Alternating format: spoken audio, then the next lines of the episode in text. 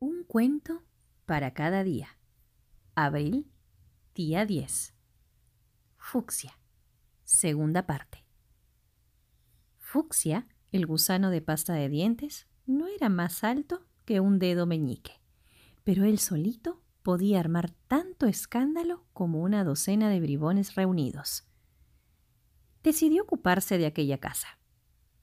Para ser más gordo e imponente, comenzó a comerse varias pastillas de jabón rosa, una tras otra. Cuando no hubo ninguna más que en el cuarto de baño, se fue a casa de los vecinos.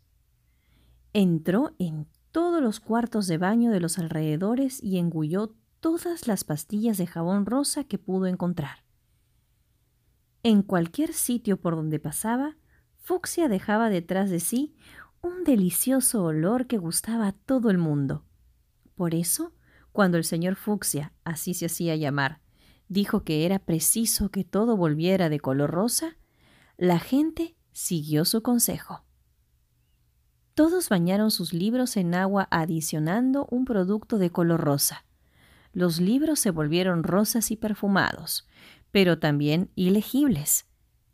De todas formas, los habitantes de la ciudad ya no tenían tiempo para leer ni novelas ni cuentos de hadas.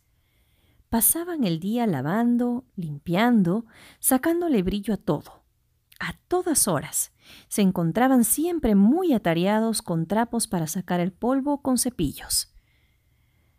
Hasta tal punto que ellos también estaban enjabonados y perfumados. Pero pronto se cansaron de esta locura de la limpieza. Estaban hartos de trabajar como hormigas. Desgraciadamente, el señor Fucsia no lo veía así. Les prohibió parar, ya que ahora era el amo supremo de la ciudad. Ahora soy famoso, se dijo satisfecho.